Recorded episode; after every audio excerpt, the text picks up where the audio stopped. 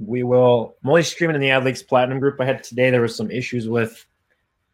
I don't know why, but it seems like there was a lot of blurriness. So I'm only going to stream in the Platinum group, and then I'm going to post it to the Gold and the Facebook Ad Buyers group uh, after we're done. So I'll tag you in that, Dan, and we'll. Uh, I'm sure there'll be questions asked. So I just don't want to put out shitty quality content. Let me see. Let me jump in the group and see. We'll see how many people we got in here. How you doing, buddy? Oh, this is Dan. uh, Dan is out of Australia. Um, we were just talking about. We were just let's circle back. So I had brought up about a client, basically seen kind of a downfall. He's Australian based for the last three weeks, and let's start that over. Continue.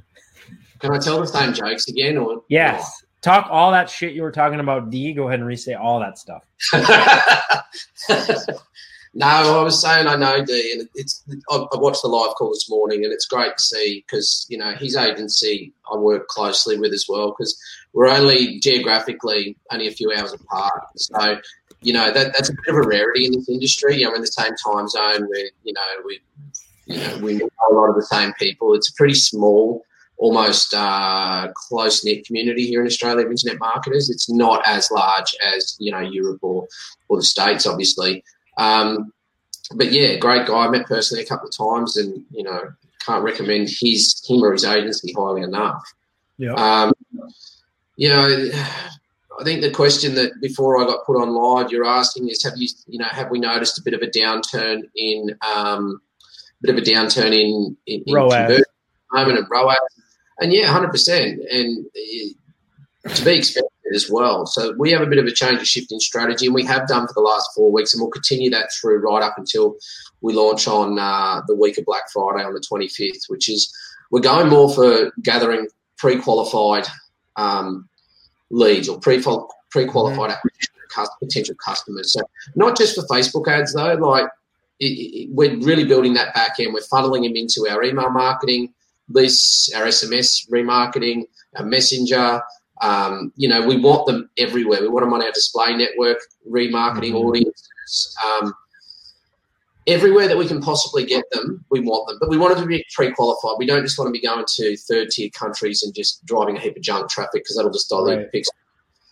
And I was saying to you before is that you know we are consumers and we do tend to forget that um, you know, in amongst all of the data and the analytics and the highs and lows that we have as marketing online, is we tend to forget that there's sometimes we forget there's real people sitting on the other side of these ads, either on their phone or their tablets or their computers. And I know as a consumer myself right now, and in some industries are different. You know, Black Friday doesn't have as big an impact, but for you know, for me, if I'm looking to buy something online, I'm not buying it now. I'm going to wait a couple of weeks when I know it's going to be on sale. And a lot of our customers are in the same boat. So you know, put yourself in your customer's shoes. If you if you don't if you're not in that industry, then you know you, you, you, that you're that you're that you're interested in. If your brand's something totally separate to what you are interested in day to day, then you need to really think of how that person's going to be thinking. Look at your customer avatar. Are they savvy or do they not care about Black Friday sales and things along those lines? So basically, yeah, no, no, 100%. For our brand Gear Bunch and for our clients, we have seen a dip in ROAS. Um, but we've focused um, budgets and energies onto more, um, you know, potential customer acquisition for now. Mm-hmm. How come you have such? A, or you must be from Australia. D must not be natively from Australia because you have a you have an actually actually an Australian accent. Yeah, I don't know where D's from. D, where are you from? You're. I mean, you have a, you have like the. You remind me of the crocodile hunter. You know. Me. Yeah. He's a good dude. He was a good dude. I did know yeah. him personally. Um, I love I love this show. Oh mate, and, and you know what you saw is what you got with him, like off camera, because I used to live near him. He was involved with with football, oh, wow. and um, yeah, really as, as, part of my police career, he was in our area where the Australia mm. Zoo was or is, and um, yeah, we used to have a lot to do with him, and it was it was tragic when we heard, but he was I think part of his success is he was so genuine. Like what you saw is what you got. Like it wasn't an act on camera or for the TV shows or anything. He was as full on in real life as he was in front of that camera. Hmm. Interesting. Well, yeah. let's jump. Let's jump in. So I, I'm uh, find it intriguing, but you used to be a homicide detective. I did. Right. I'm actually I do the police reserves, so Yeah. I love I love it. I would do it full time if they would pay me what I make doing marketing, but obviously we both know that that would never happen. So. Uh, well, tell us- was tell us about that, and tell us how you transitioned from being a homicide detective into digital marketing. Like, how does that transpire? Even yeah, it doesn't make a whole lot of sense when you say it like that. But basically, I left high school, uh, or finished high school, which is it's called grade twelve here, which is I don't know what it is, whatever the last year high school is in the states. I finished high school. twelve. yeah, wanted to join the the police. Um, they told me couldn't. You had to go. You, have, you had to go and do a diploma. So that's not university. That's sort of like community college, I suppose. Um, Did that for eighteen months. Then, as a nineteen-year-old, joined the police. Hmm. Um, was was really really good at it, and I developed some what I you know what I see as exceptional skills. I had this innate ability to get people to do what I wanted them to do uh, but make them think it was their idea, uh, Yep. which was super helpful as a detective. I'm not a, I'm not this big intimidating guy that used to, you know, you know, bully people into what I wanted them to do or had this um, presence about me. I just could talk to people, and I was really good at talking to people. Um, what I didn't realise at the time is, is that's sort of the same skills as being a marketer. Um, one of the other skills that I developed really well, especially as a homicide detective, um, I got promoted really quickly. I was a detective sergeant by the age of uh, 33, which is really young. Um, so a lot of responsibility.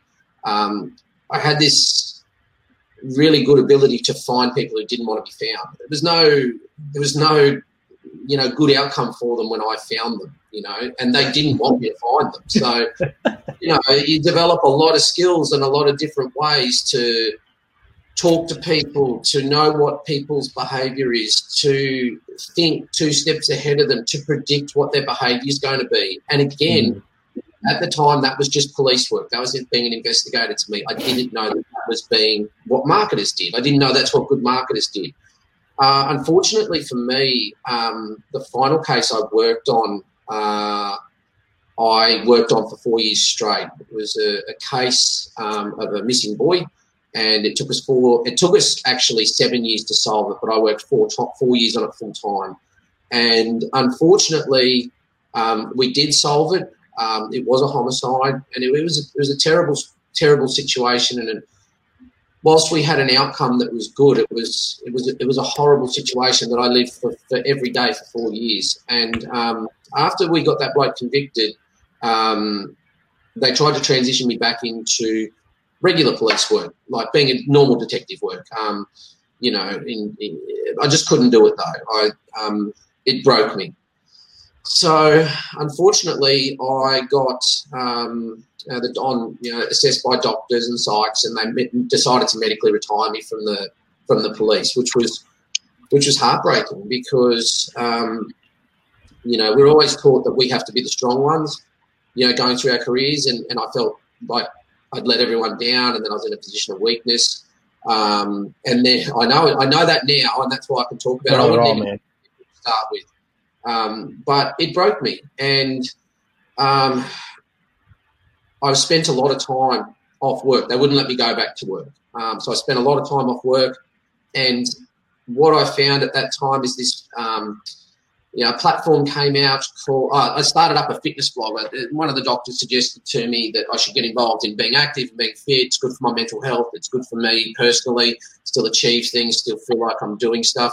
Uh, then that progressed into a fitness blog where I was like, okay, well, I can, you know, I want to continue to help people, which is what I did as a police officer. So I started helping people that way. Um, started generating a lot of interest, a lot of traffic from that, and um, then ran across a bloke called Don Wilson, um, who a lot of people in this community probably know. He actually owns Gear Bubble now, um, and he, showed me how to monetize my blog through Teespring, which was a everyone probably should know about Teespring. It was you know, print on first print on demand platform, mm-hmm. basically was mainstream. From there, I learned Facebook ads, and I just found Facebook ads easy. Like it was, I just had this knack to find people, and this is coming back from my skills as an investigator, as a detective, is that I was now trying to find people that they not only wanted to be found, they would tell you everything about themselves. You know, everything from what they had to eat for dinner to all the how many kids they had, what their names were, what their favourite sports team was, what their job was, you know, where they went to high school, everything. And it was just this whole treasure trove of information about people. And I just thought, well, I can not only sell shirts to my fitness blog, I can sell shirts to nurses. I can sell shirts to people who like scuba diving. So I, I developed this broad range of niches that I would market to. And these people were happy when I found them. They actually, there was a product there that they wanted and they bought it. And mm-hmm. that became very successful to the point where we, I was training people um, within the Teespring community, got flown around the world. And that's how I started to um, meet quite a few people. Um, about three to three and a half years ago, I saw the writing on the wall that the game was changing. Um, Facebook was moving away from this direct response marketing. Um, the you know um, drop shipping had become a big craze. Basically, when we operated on third party platforms, we had never had um, we never had our back end. We never had ran support. We never ran you know we never had our customer lists. Um, we had no control about upselling, downselling you know, cross selling. So basically, it was direct response marketing. It's here is a shirt or a hoodie. Do you want it? Yes or no? See you later. Mm-hmm. And we move on to the next customer. So it's just flipping cash. And that cycle started to get really tiring because what happens when you want to have a holiday or want to have a break? You can't. If you're not there monitoring those ads every day, then you you kind of you kind of starve. Right. There's money coming in, and you couldn't just let these ads run because that just wasn't the nature of the way the Facebook ads platform was built, or the way that we were selling on Facebook at the time. So we moved towards uh, building brands out, and Shopify had taken off and had launched. Um, it was still in its infancy, and it was still pretty clunky, but it was the best option that we had. As I wasn't a developer, I had no tech background at all. I was a copper. I was a police officer. So to have a platform that allowed us to build out brands, we tried a couple of brands, then we're doing the drop shipping, but and I'm not I'm not criticizing drop shipping, and I'm not here to you know hang shit on people because they drop ship. Because if that was what works for you, that's what works for you, and you're obviously fulfilling a need for people. But I didn't enjoy getting the cheap products from China, marking them up, and then selling them, and then people getting that little yellow envelope with all the Chinese writing on it, and then you know it was this cheap inferior product. I felt ethically it didn't sit well with me. I felt like a bit of car salesman. So I thought, well, the thing we're good at is POD through the shirts. Why don't we see what other products we can build a brand around with POD? So in December 2016, uh, came across a company called Printful, who um, uh, had bought out leggings, released leggings on, as a print on demand product. So mm-hmm. we went to all the niches that we had um, uh, in the t-shirt game and brought all those niches into what, what is now called Gearbunch with leggings, and it just it took off, and and and and, and we've continued that ride since. So we're about to it's about to turn three next month, so it's um, been a very steep learning curve. Um, given that we'd never run. Um, you know, any back end before. It was all front end direct response, and there's been a massive shift in that time from, you know, direct response marketing to brand building. And, you know, that's where I love to help people now is by showing them how to build brands, showing them that it's, whilst I still love Facebook ads and I still do the Facebook ads for Gearbunch mm-hmm. and Facebook ads for, for clients as well, it's not the be all and end all. And especially given the current climate with all these accounts getting shut down, it's really highlighted to a lot of people that you need to diversify, which is why we're big on Uh, email marketing, our SMS marketing, our messenger, um, you know, Google ads. Uh, we even run on, on, on some other third party platforms as well. So, you know, it's about good content, looking after your customers, increasing those repeat customer rates, increasing that lifetime value, increasing that average order value, because it's so much easier to convert an existing customer several times over than it is to try and acquire a new one, especially in the current climate. Yep, 100%. So, you have your Gearbunch brand. and I think some of the articles I was reading, you know, you, I don't know how old they are. Well, you you cracked the five million mark pretty quickly. Yeah. The other big thing with that, and we'll get to the agency side, is you have like an official, and I know nothing about this, so a ton of questions in in relation to this. You have, which Tim was saying is a pretty big deal, an official licensing deal with Marvel. Correct. Yeah. So, So, how, how many people have something like that, and how do you how do you even go about obtaining something like that? so again, this is. I have no experience in this industry. I've never done any licensing, never done any consumer licensing, never worked in the industry. Um, it's going to sound ridiculous, but I just dug around online, found an email that I thought might get a response from them, and wrote to them, and started a dialogue that took about twelve months, and we end up with a licensing agreement with Marvel, which with Disney, but you know predominantly with the with the Marvel with the Marvel products.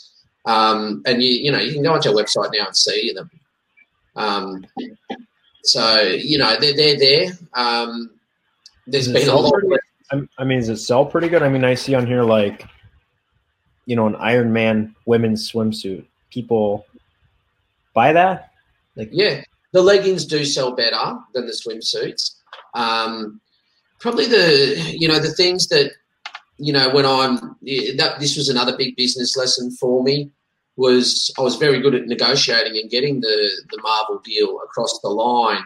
Um, you know, some lessons learnt in there about when you deal. You know, we're a very small fish in a big ocean there, so um, you know we're moving on to other licensing agreements as well.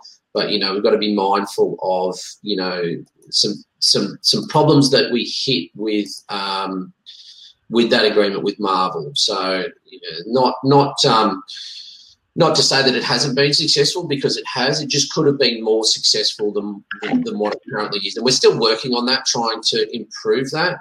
But dealing with big companies, they're not with steeped in history. You know, well before the online, you know, marketing age, they're Mhm.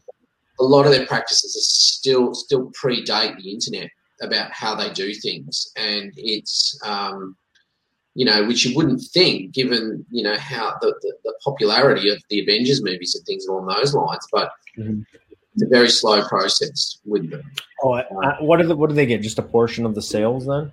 Yeah, so it's it's a royalty agreement. Um, yeah, so I can't go into what the actual royalty agreement No, is. for sure. Basically. That, that that's how it works. So you know, it's um, yeah, it, it is what it is, and and that and that's the way it works. And you know, it's been a pretty good time in terms of that because we've had a lot of those Avengers movies be released, like Endgame and um, you know the other what's the name of the other big one that came out. Um, oh, geez, came out last no last year. Anyhow, massive, massive. They have so many movies.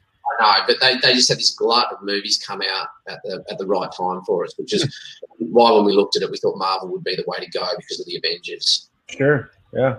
No, I like it. It's, I'm not a big Marvel fan, but I Maxwell Finn I know is a huge Marvel fan. He'd probably wear that suit.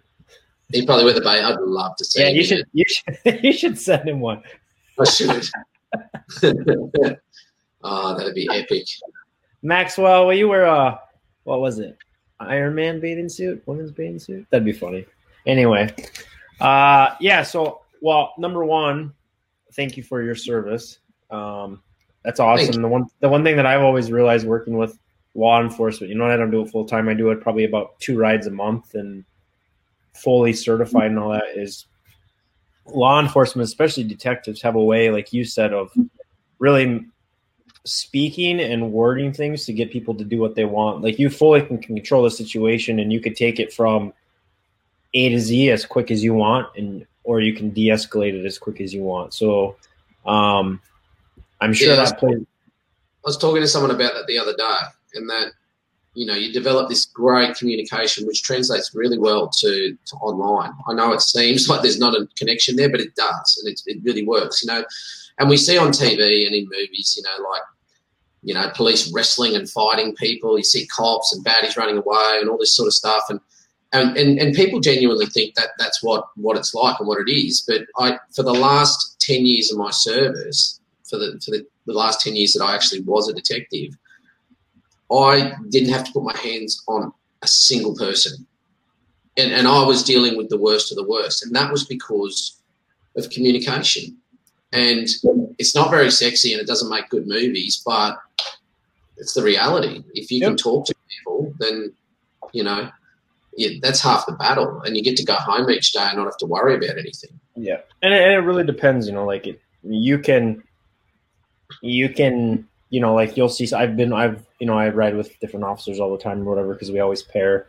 And some officers, if they piss, piss you, if the guy that you're talking to pisses you off, you're going to ding them as hard and quick as you can. And that could be them turning around, walking away from you. And you say they're, you know, they're whatever. I mean, you could resisting arrest could be as something as simple versus, you know, throwing a fist at you.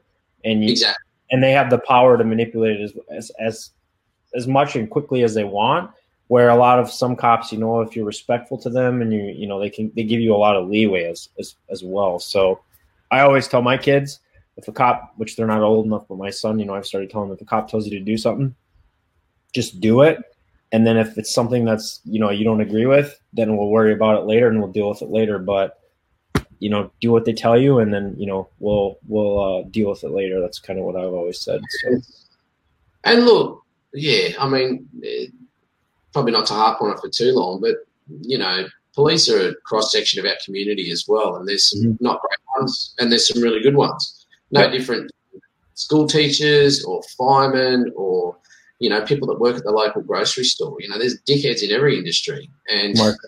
Yeah, to, marketers. Yeah, there's a few of them. You just got to deal with it. Yeah. yeah. oh man. Yeah. So, yeah, let's let's jump into what you do from an agency. So let's talk about your brand first, then we'll get into your agency on what you guys do and what you handle. So with your yeah. brand stuff, and we got some questions that I want to get into. What traffic sure. sources? What traffic sources are you running for your brand, and then what traffic sources do you primarily run for your clients on the agency side? Okay, so the traffic sources that I run for the brand, it's very holistic. Initially, when I started, it was just Facebook because that's what I knew, and we've continued mm-hmm. to grow there. So now we're, you know, Facebook. Obviously, Instagram's integrated in with that, so it's sort of a no-brainer that that hits it in there. Um, we've got, you know, AdWords, the display network. Um, we run on another platform called Criteo, which most people should know about. But do you have good success with Criteo? Yeah, yeah, but it's um, the best success I find is bottom of funnel with it. So I've had zero success. I don't find their prospecting great, but as long as we're bringing in good pre-qualified leads onto our website, I find that bottom of funnel there it works well. It just sort of mops up what the display network doesn't hit. Um, we run on YouTube as well. Uh, Pinterest, uh, we've just really started pushing heavily. Um, Amazon? You guys do any Amazon? Uh, we've got just organically on Amazon. I don't push any paid traffic through that. Uh, we're on Amazon, we're on Etsy, we're on Monello. Um, I don't even know if that's how you guys pronounce it over there, but yeah, whatever. You know, yeah. It's so, yeah, it, look, it's just it's about having as many touch points as we can with people. Um, mm-hmm. Big one for us at the moment is um, email marketing and um, huge wins we've been having. We've been running for the last twelve months, and some of the bigger players are starting to catch on to it now. Some of the bigger software is SMS and MMS marketing. Um, and messenger marketing. I have huge. Very underutilized, I think, both of them. Massively, I think it's, it's, a big unknown for people, and you know, some guru might release a course on it and everyone will exploit it. But yeah, we'll just until what, then. What do you guys use for SMS? SMS, I use Postscript. Okay. Uh, it integrates fantastically with Shopify and our um, support desk. We use Gorgias. so it integrates seamlessly with all of those. Um, but you know, the ability to be able to segment based on the data on the back end of Shopify with Postscript uh, they've now got dynamic product uh, imagery that comes through on their organic cart sequences um, and the ability to reply to customers. So we have back and forth conversation with customers. Our support desk does with, the way it integrates with Gorgias. So, you know, it's it's a no-brainer. It, it, we use it for um, it, it, contains all of our back-end um, flows. So all the it, it, replicates the plumbing that we have on Messenger and on SMS on, and on Google and Facebook ads in terms of retargeting and remarketing. Um, and we also push out campaigns very similar to the way that we do on broadcast on Messenger or campaigns on on Klaviyo. Hmm. And does that is it the flow building? Is it very similar with as far as does it automatically tie into Shopify and, and where you could just go and set up a flow and say anyone that sends an ad to cart four hours yeah. later send them a text? Exactly. It's it's not easy to set up, but once you know what you're doing, it, it, it's a set and forget. So you get it in there. It's it does it does fire on it does segment people based on events on the back end of Shopify, and um, you know it then has timings and messagings that messages that go out. So and we try not to overlap them identically to Messenger and our emails, but they're very similar time frames. So they don't want exactly 45 minutes after someone abandons their cart, they get hammered with an SMS, a message, and um, you know an email all at the same time. I want them to. I want to hit them on all the mediums, but I want to just space them out. You know, usually within that one hour period, so that you know it's um, I joke that we we stalk the shit out of people if they don't uh, buy from us. So I will follow them everywhere. For sure. And that's mainly what you do on the mark the agency side is you mainly handle SMS, email, and messenger, basically. Yeah, the big focus is um, well, we do quite a few things. Um, the big focus for us at the moment is is email marketing. Um, we just, you know, given, like I said, the current climate with people's Facebook pages or accounts being shut down, then they're not building. They're not. They don't own the assets. They're building on in someone else's backyard, and that person can kick them out of that backyard at any time, and sometimes without reason, and sometimes unfairly.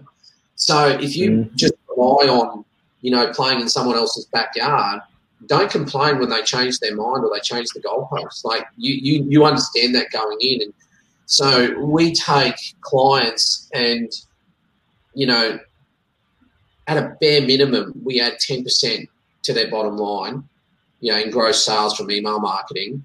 Um, you know, our best clients operating at around 40% of their revenue, gross revenue coming from our email marketing.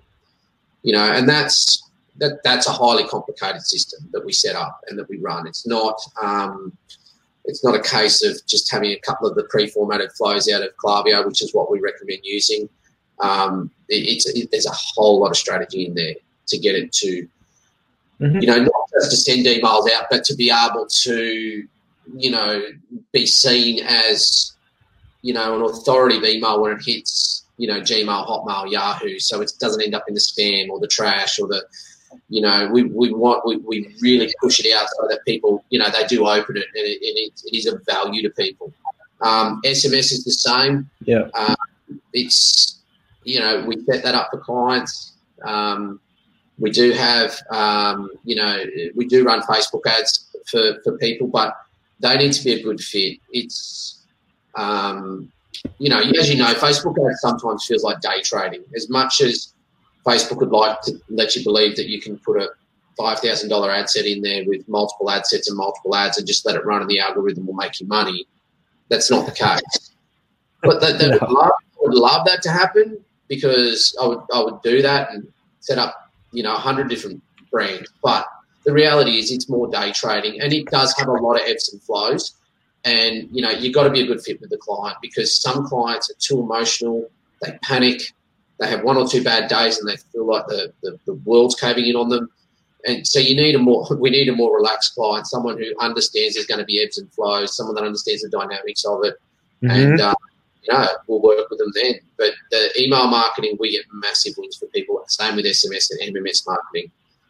So one thing I was on a I was on a call with yesterday uh, to be and I'm going to probably butcher his name, but Bihmani it's Canadian, I think. I don't know. Uh, yeah, we were talking. We were talking yesterday about DKIM keys and DMARC. Um, talk to us about that. Do you guys set that up for Klaviyo, and how important is that? And kind of maybe explain if you know what it is. Maybe you're not doing it, but what what it is and how it ties into email marketing. Yeah, it's not something that we do within our email marketing. So don't. Okay. no, no. So we um, we have a whole system, a whole process that we go through where we validate the emails that we have, and that we go through a whole warm up process with them to ensure that um, you know we get the best deliverability and the best open rates and click rates for people. So cool. Yeah, I'll have to look into that and see what see what, what there is. Yeah, actually, and I didn't even really know about it, but uh, I should do a live with him. Actually, I'm probably going to schedule one with him. But essentially, like people can spoof your emails, um, so you can actually say like, obviously, you set up Postmaster with Google, and then you set up. Uh, you know uh, your you add a bunch of txt records to your uh, domains and stuff and then google will basically anyone that because I, I can go send emails right now from anyone's email and spoof them pretty much very easily. But you can actually have that if somebody does that that, that can actually hurt your domain deliverability from the sounds of what he was telling me and it actually you can set like a thing in your txt where it'll actually quarantine those emails and not let them through into the inbox. And then they'll actually and then they'll actually send you like a, a spreadsheet like the like gmail will send you a spreadsheet of the deliverability how many got into the inbox how many went to spam how many didn't it actually looks pretty sweet i'm actually going to set it up tonight for a couple yeah. of the clients that we have but I, yeah. i've never messed with it either it seems like it's a little more of an advanced uh, email strategy um, for sure yeah i just wonder if um, using the the Klaviyo domain, whether we, we do still need still need that using SendGrid. You do, and they actually have. There's an article, and I'll send it to you in Messenger. Yeah, that'd uh, be great. They, they, they tell you actually how to set it up. So I was surprised because you know I've met with Klaviyo reps. We have Klaviyo reps. I've been to Klaviyo Boston, um, and they don't they don't really talk about it at all you know? No, and that's the thing is that we've been nailing this for the last couple of years, and if we can do even better, great. Like that, that's mm-hmm. the beauty of the industry is that you're always learning, you always learn new stuff, and always just got to keep evolving. So. Yep. Yeah, no, I'll, I'll, definitely be digging into that. So I just dropped you the Klaviyo setting up a dedicated sending domain. I just dropped it to you. Cool. Uh, uh, yeah, so let's get into. We have some questions. People had some questions about some stuff. Want to hit uh, some of these questions? Let me pull them up. Um, one question I have. So, what is the population in Australia? It's about twenty-four million. So, kind of, it's kind of small in terms of like versus the U.S. or other countries. Oh, so, so small. So, how do you? Ex- what is a way? Uh, to expand outside of the Australia very easily. Like one example is the one client that we have there is like I said, he's a furniture brand. How do you expand something like that and take it to the next level, expanding outside of that reach of Australia? Personally, or if we had a client that was based in Australia? Either either way, if it was your business, if you had a client, like where do you start? You're running Facebook, you're running you're running Google, you're kind of running all the basic channels, you're doing email, you know, you're pulling in 20, 25% of revenue. Um, how do you take that to the next level and kind of grow your usership base? You just got to, well, initially you've got to develop, you know, the correct shipping channels. You know, you've got to be able to get ensure that if you're going to push out into these new geographical areas, that you've got the right setup in terms of distribution. So that's what we've mm-hmm. got with um, Gearbunch. You know, we use distributors from the US, Mexico, Europe, and Asia.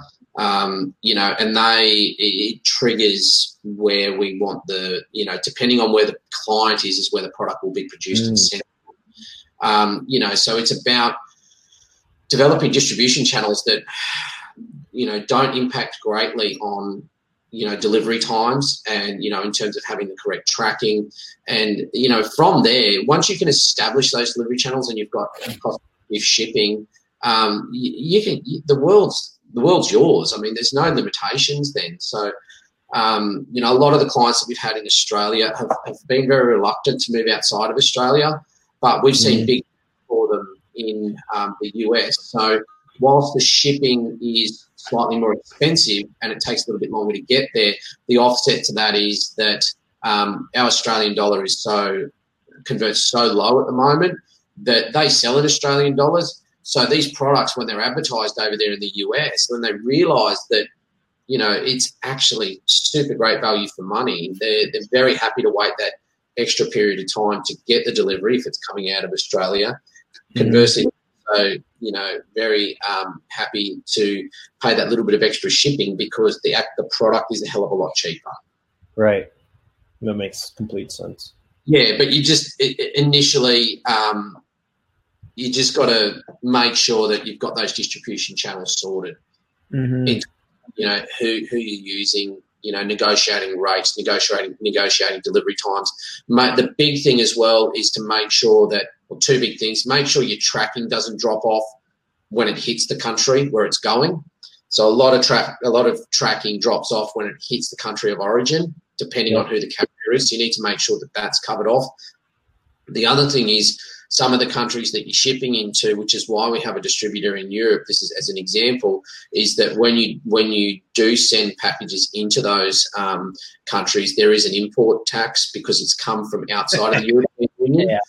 And some of those taxes are actually uh, the cost is almost equal, if not more, than the actual product that, that the customers ordered. It's, it was it was mind blowing, which is why we then sourced a European distributor to be able to circumvent that that issue, um, right. so that we could get into Europe. Funny story for all the women. I bought my wife a pair of uh, Louis Vuittons. Like I don't know if you know what those are. They're like red singles. Yeah, the red sole ones, right? And they're like fifteen hundred dollar heels or whatever. And they had the plastic red soles, so I had to send them over to Europe to get leather soles put on there so the red didn't scrape off. Wow, shit! I didn't know that they charged like this import fee or whatever.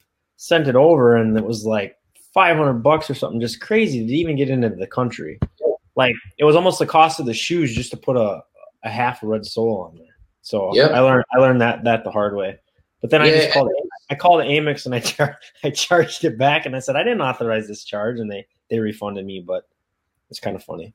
So. Yeah, and, and that was something that was something that we learned, and it's not with all the countries over there. There's there's just you know some of them that have a very small uh, mm-hmm. tax that comes into the country, and some that are exceptionally large. And um, you know that was a that was a lesson learned. Lessons we learned um, trying to expand into Europe was that we had people just refusing to pick up the orders from the from the post office because they didn't want to pay the tax or yeah. insist to refund the tax. So you know we had to quickly come up with a solution on how to resolve that problem.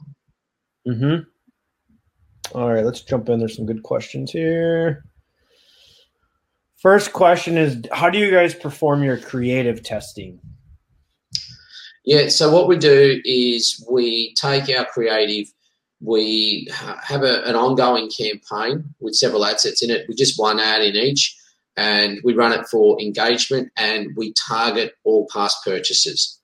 And the reason why we do that is we, we genuinely just wanting to see what gets the most engagement for us. So we're creating these little mini advertorials. So builds a lot of trust. Um, you do get sales out of it as well. Like you do get, you know, it's always a positive ROAS when we're pushing new creatives towards our, our past purchases. Um, but what it does do, that probably the biggest thing is we develop, develop a lot of social proof on that on that particular ad, and also we get a lot of comments. You, you know, in the positive as well. You know, like I, I, own these, I love them. I don't have this one, but I've got this one. Um, I can't wait to get more. I own six pairs of these. You know, all these positive comments that are pushed up towards the top of the the feed, so that when we then do, we then pick out the best creators over those based based on you know social proof and, and the commentary that we've got on it, the interaction, the engagement that it got. It's sure. a fairly indicator because we're trying to go out and effectively find more people like that audience that we're putting that new creative in front of. So if it resonates with them, common sense dictates that it'll resonate with other like-minded people that we're trying to find at top of funnel. So we will go and take that creative and then go put it at top of funnel. We don't use them all, and we do test a lot of different creatives, um, whether it be ad copy, you know, imagery, videos, instant uh, experiences, Insta stories, whatever it might be that we're pushing out there. We always test first on our hot audience, you know, in, just in terms to see what gets the most engagement. Which is what about the, the what about for brands if they don't have purchasers and they're just starting out? How would you do it? We, you just have to test a lot of creative, but we need to test them further back down the funnel. So mm-hmm know, I do. We do run, um, you know, a lot of video view campaigns. Just and then you know we create segments out of them. you know, to see how many people we're getting that have watched 75 and 95% of those videos. We also, um, we still boost campaigns every day on our page as well. You know, so as they come in, we have a five dollar budget that just rotates between the three posts that we put on um, Facebook. We still run, you know, uh, likes campaigns on our pages. All these ways to create these connection points with people, but fundamentally, we put that creative in front of these new audiences that might not have, you know, for, for clients that don't have um, many customers. And, and it's just a test, whether it be you know a video view campaign or a, an engagement campaign or a view content objective on a conversion. Mm-hmm. Got to bring them much further back down the funnel because it's too expensive. Too when you go too far down the funnel, it, Facebook just charges too much to put that in front of the audience. So if we come a lot further back down the funnel in that initial testing phase, testing those creatives, we can get a lot more eyes on it and get a lot more data for us to make an assessment about what creative's actually working and what's not. Hmm. Uh, let's see. Piggyback off that. What's your process for starting a new ad account? And maybe you don't start a lot of new ad accounts because you're not doing a lot of this. It sounds like for brands. So if it's not relevant, uh, well, and then how- principle, like you've just got to don't don't try and sleep with a girl on the first date. Like, don't just start a new ad account and then try and, and sell stuff to people. We run everything for new clients from brand awareness campaigns video views, engagement. We boost posts, we run page likes, we do all this thing, all these things because with the goal of with a new ad account is to create warm audiences. So you know the, the, the literature tells us that we need about seven to ten touch points with someone to create trust. So we do it. We pre-qualify it by doing the research. We have our customer avatars. We push out these ads way, you know, right up towards that top of funnel. We're not looking for conversions. What we're looking at doing is trying to create these warm audiences in that middle of funnel stage, which is the next step. So you, you've got to get people in liking your page, following you on Instagram, following all your socials. We want people that are watching videos, that are engaged with videos. We want people engaged with your page. We want people engaged with Instagram. We want um, you know, people that have, you know, your top 5% of people that have spent time on your website.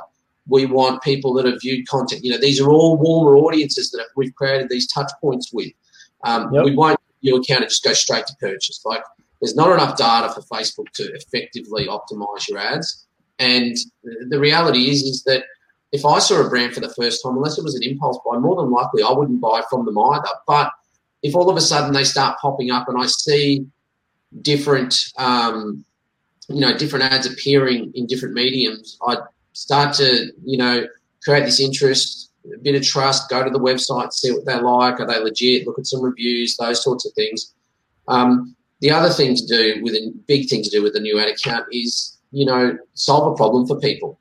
Um, you know, and, and everyone's got a product that can solve a problem because, you know, whether that you know whether that person knows that they have a problem that needs solving or whether they don't we can still present to them how our product solves this problem for them and with no you know with no intention of trying to get them to purchase mm-hmm. um, you know and, and it, it builds that trust with people and right once that moves to that middle of funnel sit at that middle of funnel some of that middle of funnel is going to be for conversions again we can look taking a step back depending on the price range of the product and the you know what the actual product is. But we look at that you know middle of funnel, trying to get some conversions there, whether that be add to cart or purchase, and then we really look at monetizing the bottom of the funnel. You know, we look at all of our ads, emails, SMS messages. They're all set up on 28 day buying cycles. Mm-hmm. So you know, if you start a new ad account, it would not be until after you know, a couple of weeks of, of really pushing out with this strategy that we'd even look at moving to middle of funnel, and then towards the end of the month we'd look at moving to bottom of funnel. Uh, yeah, I completely, I completely agree. It's all about basically, like you said, warming it up, moving people. A lot of people, and it's it's hard to educate clients about this, but a lot of clients want to go straight to purchase and get purchases, and they want to see an immediate ROAS yeah. or they have unrealistic expectations. But it always it always doesn't necessarily work that way. I mean, there's so many companies advertising, advertising spend has grown so huge. So many more companies are spending so much more money that you're basically only can compete for so many people. So, like what you said, it's all about building that trust, building that relationship with the customer, providing a good quality product, providing a good experience, um, you know, and not just but, selling something just to sell them something. Yeah, but coupled with that as well, and this is the other problem, and I don't know who asked the question, but you shouldn't just be looking at how do I start a new ad account either. Like, what do you do? Well, yeah, you it, starting the new ad account. If you only think about that ad account, you, you're selling yourself short. You need to build, you know, flip your funnel upside down and start from the bottom up. So, build out your email sequences, build out your messages, retargeting sequences, mm-hmm. display network stuff set up. They're going to have no one in it. You know, it's it, there's going to be no potential clients sitting in any of these audiences. But as soon as you start pouring money through the top of that funnel, if you don't have your bottom end set up, if you're trying to catch up and set up your bottom end, you know, three weeks after you start your top of funnel, mm-hmm. it's too late. A lot of them would have already slipped through the cracks. So, you know, even you know, as you as you're warming up that account, your back end should be built out, and that's boring and it won't make you any money to start with, but it will you will make a lot more money out of it once it's running. Right. Right. Uh, I like the reverse, the reverse funnel. Yeah. I, Just tip it on its head.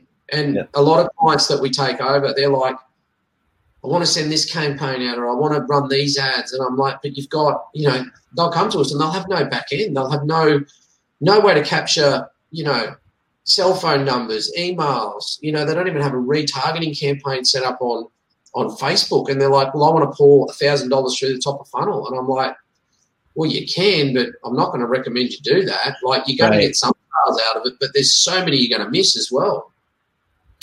Here's a good question: How? And this is exactly what you used to do. Investigate. How would you investigate a dying business to see how it could be brought back to life? Start at the bottom. So get into that back end and figure out what where where that disconnect's been. You know, because there's enough information online to figure out how to run Facebook ads at a very simplistic level. But if your customer support, which is something that is vital to our business, if your customer support is shit, if you don't follow up on um, you know questions that customers have, if they post messages, if they send you emails, if they SMS you, and you just ignore them, your business is going to die. Like nobody wants to deal with the cut. You know, everyone wants to feel like they can trust you and that they, you know, that they're part of something. They don't just want to be that person that bought one thing one time and, and you know you never speak to them again, which is what direct response marketing is to a degree. So that you mm-hmm. know when you're building these brands, you need you, you run. An, I'd have to run an analysis initially. I'd be like, right, your Facebook ads are dying, your business is dying, but let's figure out why. Where is the disconnect? Why do you not have increasing average order values? Why is the lifetime value of your customer stayed the same for the last two years? Why is your repeat customer rate so low? You know, why when you send an email out does it get this really shitty open rate? You know, all these different factors that when you look at them as an overall, it, it gives you a clear picture that, hey, yeah, you've probably been too interested on just converting top of funnel customers and you're not looking after the customers that you have, or your shipping times are too slow. You know, things like order a product yourself. You're not holding the stock yourself. Order a product yourself. Have a look, see how long it takes to get to you. See what the packaging looks like, what condition the product is when it gets to you, and if it looks shit and it, you know, the product gets damaged or it takes too long, well, what sort of experience is that for your customer? Don't do it as yourself by your own email though, because most of your distributors will know that and they'll give you the red carpet treatment go and get, you know, go and order it under a different name, get it sent to a friend's address or something like that. So they don't connect that it's, you know, you're the owner of the business testing the, the distribution channel and get something sent to you. You know, see what see what the experience is like, what actually turns up, and how long it takes. Mm-hmm. Yep. Uh, let's see. Trying to scroll through these questions, find something good. Oh, I'm on the wrong sheet. No wonder I don't see them. I've got one here. How do you go about building out customer service? Yep, that one just came in. Yeah, uh, look, I'll, while you're looking for the other question, look, we use initially for the last two years, we used uh, Zendesk. Um, and we create a lot of macros in there, which it allows you to do, but um, you need someone in there every day. So initially that was me when the business first sort of launched. Um, that became too much, so I had a I employed a VA that I found through Upwork. Um, we now have two VAs, and I also have someone within Australia here with me who's like our customer service manager that oversees. Um, you know, if there's any transactional customer support tickets, you know, that involve refunds or discounts or things like that, stuff that I don't want to give those accounts access to to someone offshore that I don't know. Mm-hmm. But basically, invest in your customer service because we have so many times that we've managed to turn an unhappy customer into a repeat customer. You know, I only called one two days ago. Now, the reason that I called her was her address was incorrect. That she was um, that she put her order in um, that, that she put her order in for. She actually didn't put her street number in, and it got returned to our distributor. And we emailed her three four times she didn't. She didn't respond to the emails. We had a phone number. I just rang her up.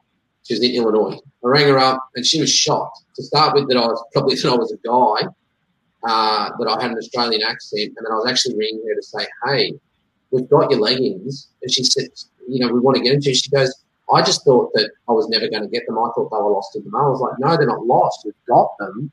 We just need to confirm your address." And once, you know, we, I ended up having a chat with her. She goes, This is the best customer service I've ever had. And Dad said it was maybe a three or four minute phone call. I'm not saying you do that for everyone, but do it for you should. You should well, do that for everyone. Could. Some customers don't need it, but if you've got a customer that's complaining, oh, I, oh yeah, I this and it doesn't, you know, it's not exactly how it looks in the picture. We have this problem with on Gearbunch. We sell we sell a lot of hoodies and we sell a lot of leggings. Now, some of them, the designs are the same, so people like to buy them as a matching pair. However, the, the material is so different that the colours don't always come out exactly the same. So a red on a hoodie doesn't look exactly the same as the red on the leggings. It's close. And so if you get someone complaining, we sort of get them before it becomes a problem and they start, you know, flaming us on online or, you know, telling everyone how crap we are we'll ring them and we'll say, look, this is the reason. Like, it's not just some technical reason. It's like, feel the hoodie, you know, and you can feel it's so much thicker. The, the, the, the dye actually goes into it deeper. So it changes the shade of the color. And I said, now feel the leggings. You can see that it's a lot, they're a lot thinner than the hoodie and the color turns out slightly different. And they're a different composition of the fabric. And um, when people, when, when you talk to them as a person and you explain to them why these things happen, they're a lot more understanding and they're a lot less, you know, not sitting behind their keyboard abusing you. And and this is something we really pride ourselves on. You know, it's actually our aside from our designers, our customer support is our biggest team that sits behind our brand. Mm, I blame. I, I was saying I blame. I blame D. Yeah, fair call. Um, all right. I think there's a couple last questions and we'll call it good. I got to find it now because I closed out of it. I want to make sure we get to everybody's questions. Do, do, do, All right. So Veronica wants to hear murder stories. I don't think we want to talk about that. uh, as I said, I'm, I'm worried. She said she loves them, but yeah, then no. okay. Ezreal has a question about automation. Where to start with automation besides outsourcing? I'm already doing that. Uh, basically, doesn't have enough hours in the day to prefer, prepare for holidays. So, what do you guys automate? And what kind of software do you use to kind of take loads off of your uh, employees? Yeah, so if taking a load off employees, a majority of our customer service is automated. So that's that's the beauty of Gorgias is that um, it has AI in it that picks up keywords that people post in comments or emails mm-hmm. and um, or messages, and it um, fits in what it believes the best response to be. It doesn't send it to them, but it picks up what it believes the best macro to be. Huh. And all your staff have to do then is go in and read the read the query from the customer, which it could be like, how long does it take to ship to Mexico? and the macro, the AI picks up on that. It posts a macro about shipping times with a link to our website. Our customer service operator just looks at it, goes, "Yep, that's the question. That's the right answer." Clicks approve. Message goes away. Email, comment, reply, message, whatever it might be, whatever medium, it goes away to them.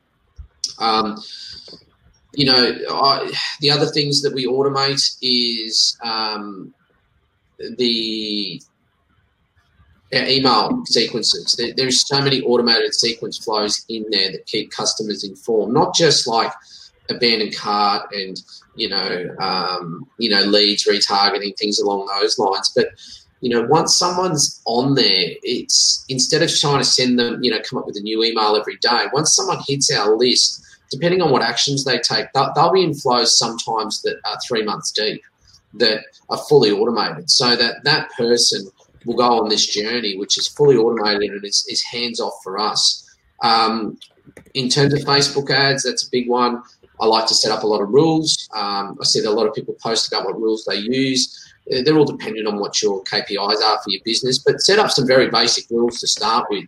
Um, I wouldn't recommend totally trying to automate your ad account with rules, but definitely the ones, you know, when you start spending more and you're asleep at night, you don't want to go to sleep and worry about whether something's going to be overspending or it's going to be blowing a lot of cash or not working. Mm-hmm. You know, worst case scenario, Shopify or your platform goes down and you're pushing, you know, thousands of dollars of traffic at something that's not there while you're asleep. So, um, you know, having those rules there are, are really helpful. Um, what else do I automate? We automate a lot of messenger sequences. So we get people in taking quizzes and all sorts of different things within Gearbunch, and then we have a huge automated follow up sequence there with them.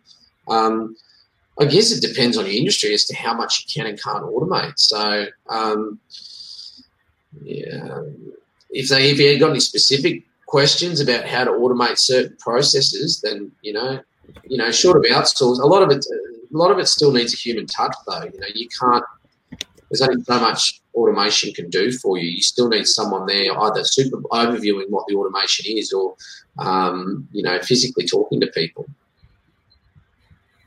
You, and you find the Gorgias thing that you're talking about.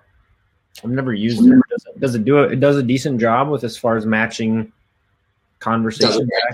Yeah, hmm. it does a great job. It, it's great, and it integrates with Klaviyo, it integrates with PostScript, it integrates with so much. Um, there's so many different platforms like Shopify and Magento and WooCommerce, I think, as well. I don't use those, but you know, from memory, when I was looking at the integrations, it's all there.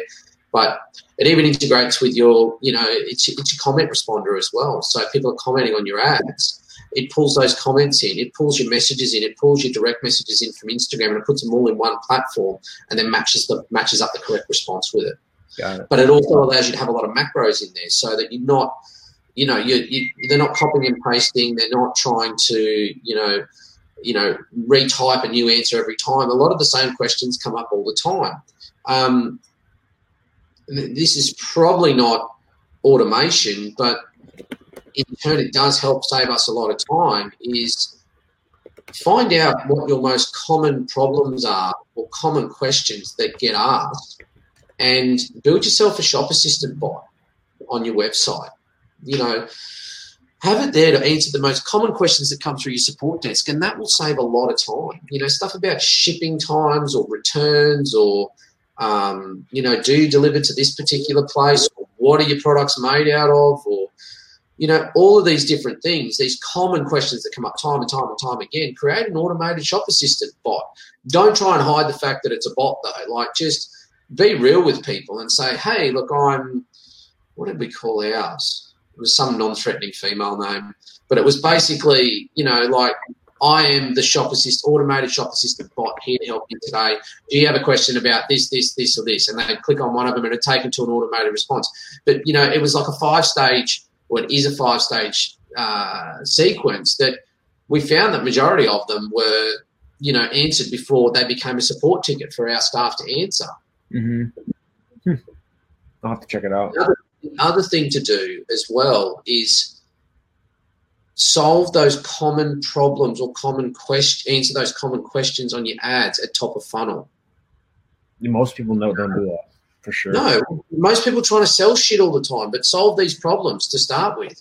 Like if you you go onto my website, you'll get retargeted. I'll, I'll talk. You know, the ads will talk to you about the fact that it's you know our products are handmade to order and that we ship worldwide, and you know they're never see through and they are 100% squat proof. You know, these are the common questions we get asked all the time about our leggings. Answer them before they get asked. Yep. Yep. I like it. And it's it's not automating, so to speak. It's actually stopping the need for automation of those, you know, the, the responses to those questions. Mm-hmm. People are still, I'm going to say, stupid, and they will still ask the questions that you've answered to them several times. They are stupid. That's that's just that's that's people. yeah. So are clients. Some.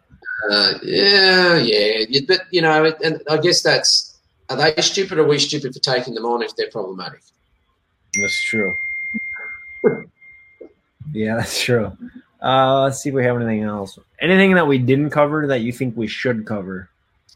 That you feel like is uh look the biggest the biggest thing the biggest thing I push with our clients is everything needs to be an event.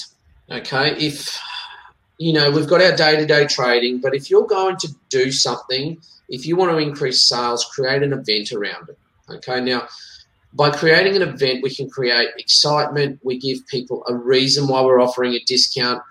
And you can offer events about apps. I'm looking up here on my board. I've got a board next to me that has all the events. We ran a promotion for International Marshmallow Day last mm-hmm. month.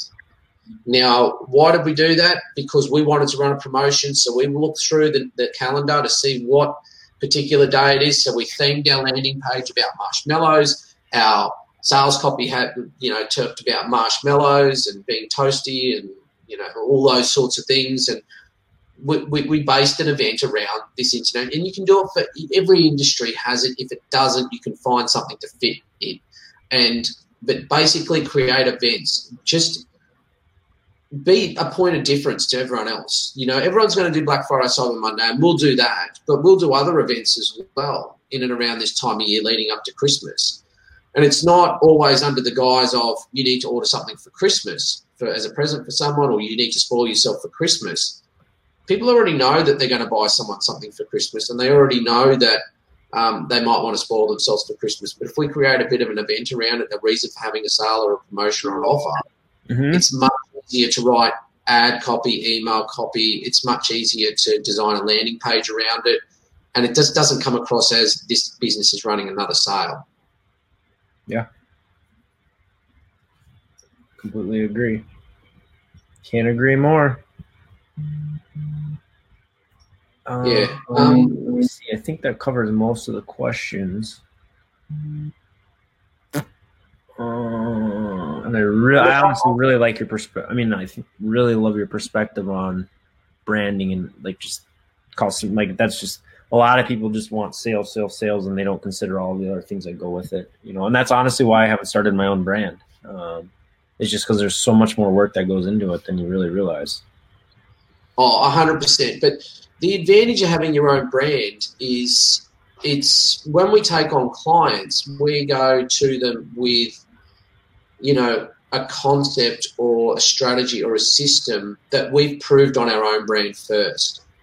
So it's a very easy conversation to convince a client to try something new when we can show them the back end of our brand about how we set it up and how it's worked and how it's improved not only sales but it's it's increased our conversion rate it has um, reduced our customer support tickets or it led to x amount new subscribers or people on our messenger list. So, you know, we can show them the positives. And there's plenty of shit that we try that doesn't work because we've got to keep innovating because everyone, we can't all be doing the same things. we'll try it. If it doesn't work, we'll cut it. But I don't, don't then go to a client and say, hey, you want to try this? Because I've already tested it and it didn't work. Um, yep.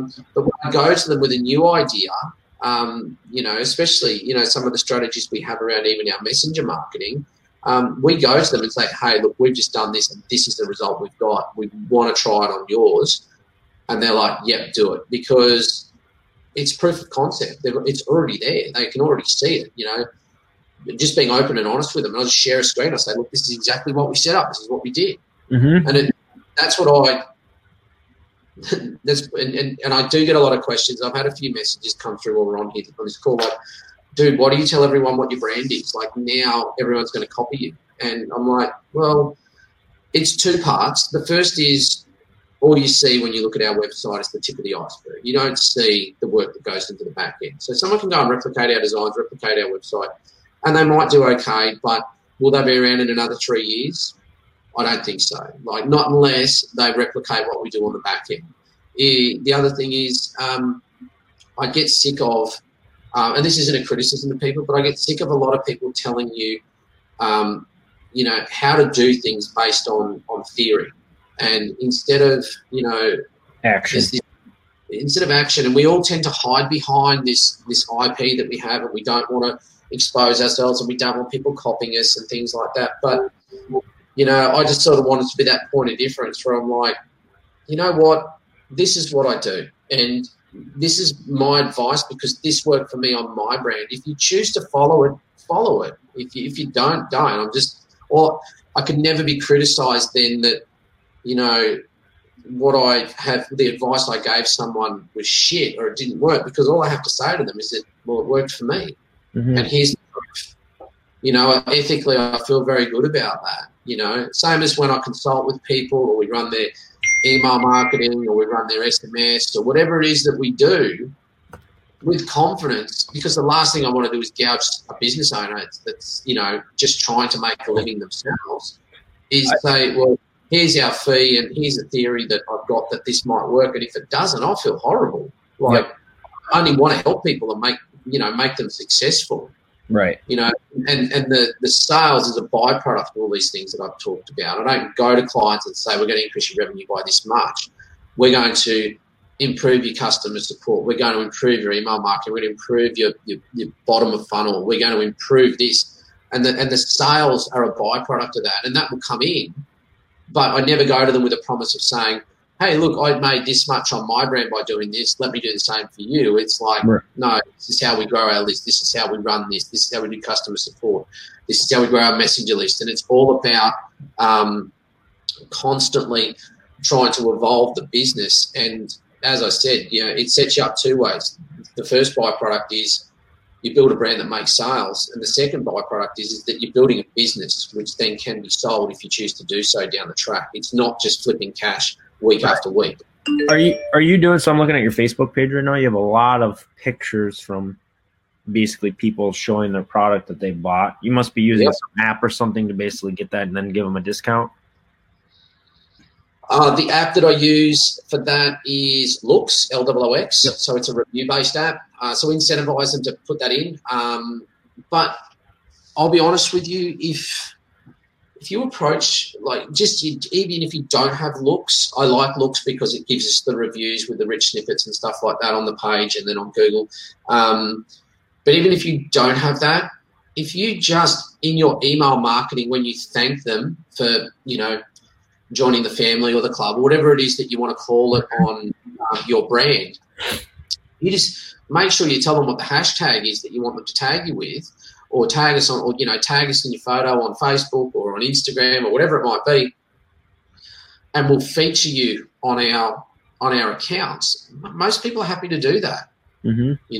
They're not people aren't always after something for nothing. You know, sometimes they just genuinely they feel good about themselves, they look good in or they, they love the product that you've got and they just want to share it with everyone. And we have just this huge library of of people, most of which we haven't paid to provide us with these images. And A shit ton.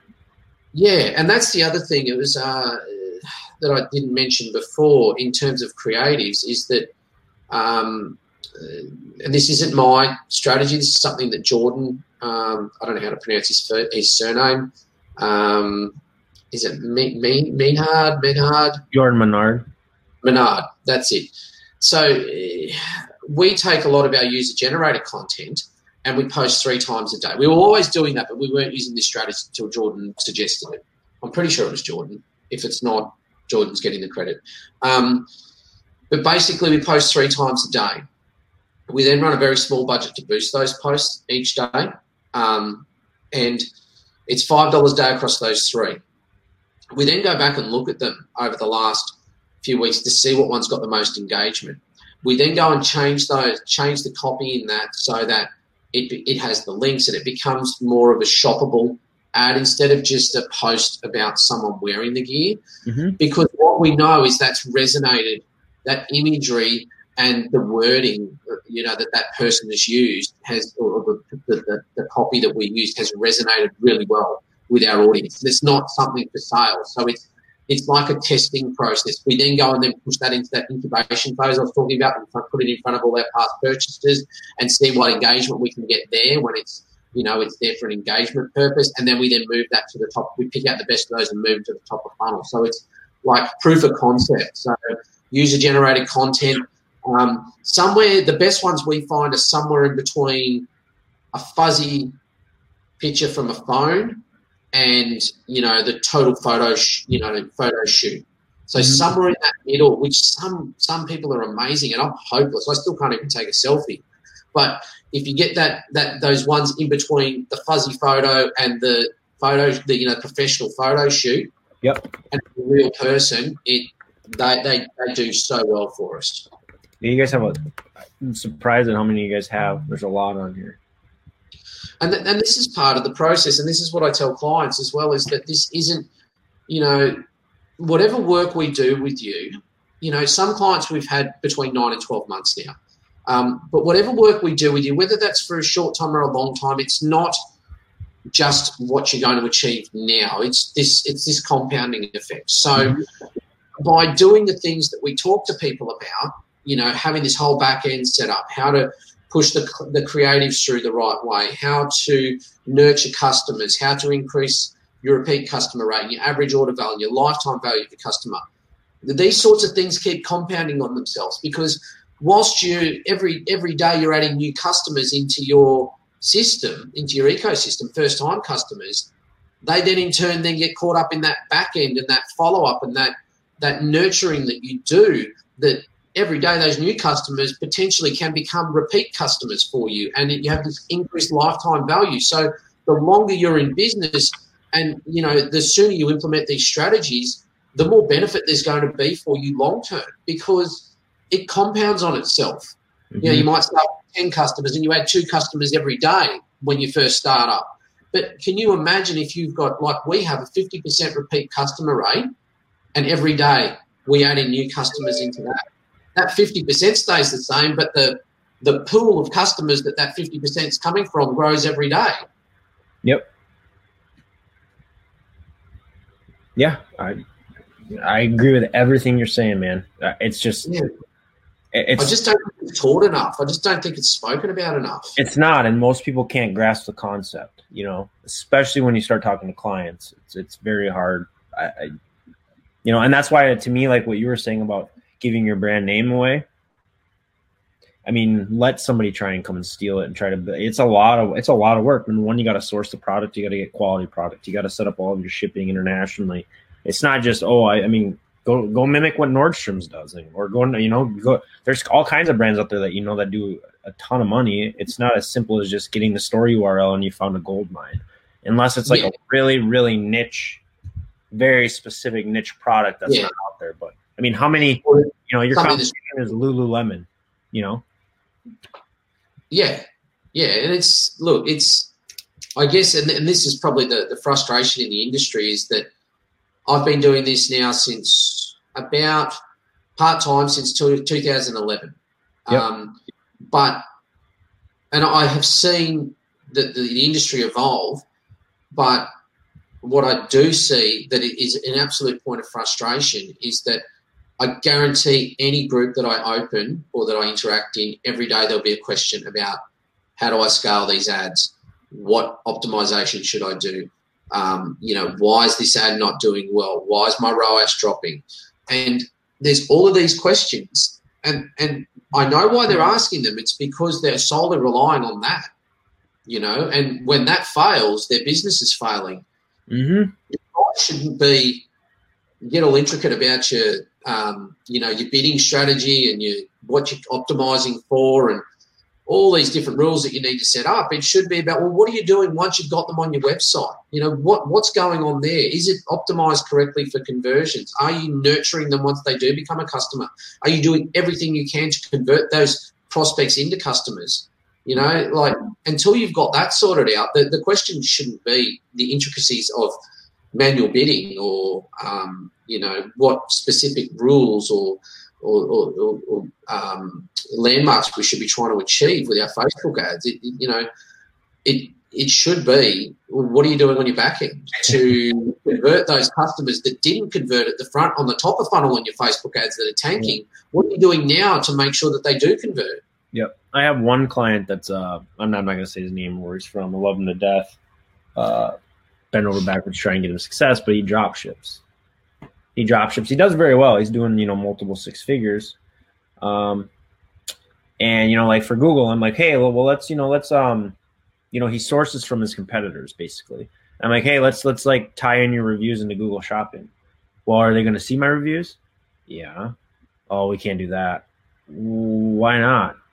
because they might leave me a bad review. Well, then you're you're you're leaving a bad, you know, you're leaving a shitty product. Then don't, you know, if yeah. you know, we got to be able to show your reviews if you want to get better visibility and better customers and like long term. You know, don't. And I just kind of then and then well, ROAS is dropping. Well, look at all this other stuff. You know, it just all goes hand in hand. So, hundred percent. If you can't, you know, when and, and Facebook is going to fail you like 100%. No matter how good you are, from time to time, it's going to fail. It's not this endless gold mine that it, it was. You know, probably four or five years ago, I, I wouldn't have said that. But but right now, it's, it's going to have ebbs and flows. There's lots of competition. There's lots of rules and regulations. They confuse you with so many different products available within the platform. Yep. That if you don't, it, it, you know, stop trying to focus on just sales with Facebook ads. Look at trying to acquire people, mm-hmm. even if they're potential customers, and convert them once you have them. Yep. You know, you look at Facebook as pushing people through the front door of the store, and then you've got all these other systems once they're in the store about how you can convert them into customers. Yep. Well, man, my wife's gonna divorce me because it's been an hour and a half, and I didn't realize it's been that long already. It's gone by. yeah, that's cool. Yeah, cool. and I like to talk. Yeah. Well, no, I mean it's good talk, and it's a lot of talk that you know a lot of people don't have. So, and I, I think we hammered it home. So hopefully, yeah. uh, a lot of people will listen to it. Um, sorry for the technical issues, Dan. If anyone has any questions with you to to reach out to you or looking for anything from you, what's the best way to get in contact with you? Look, honestly, to start with, just either leave a, a comment here. Um, if you want to direct message me, that's cool. But just leave me a comment to say, hey, Dan, I just sent you a DM because it, it, it, does get missed a lot. I mean, you know what it's like. You get so many messages a day, but you know, I'll keep an eye on it for a little bit. But yeah, it's um, yeah, please, please just direct message me and I'll, I'll, I'll um, or or ask me a question in the comments here, and I'll do my best to get back to all of you. Sounds good, man. I appreciate your time, brother. All right, mate. Thank you. Any questions, drop them below. And then, Dan, I'm going to throw this in the gold group. So when I do that, I'll tag you uh, later this evening. Yeah, cool. Awesome, mate. All right. Appreciate it, man. Thank you. All right. Thank you. Later, brother. See ya.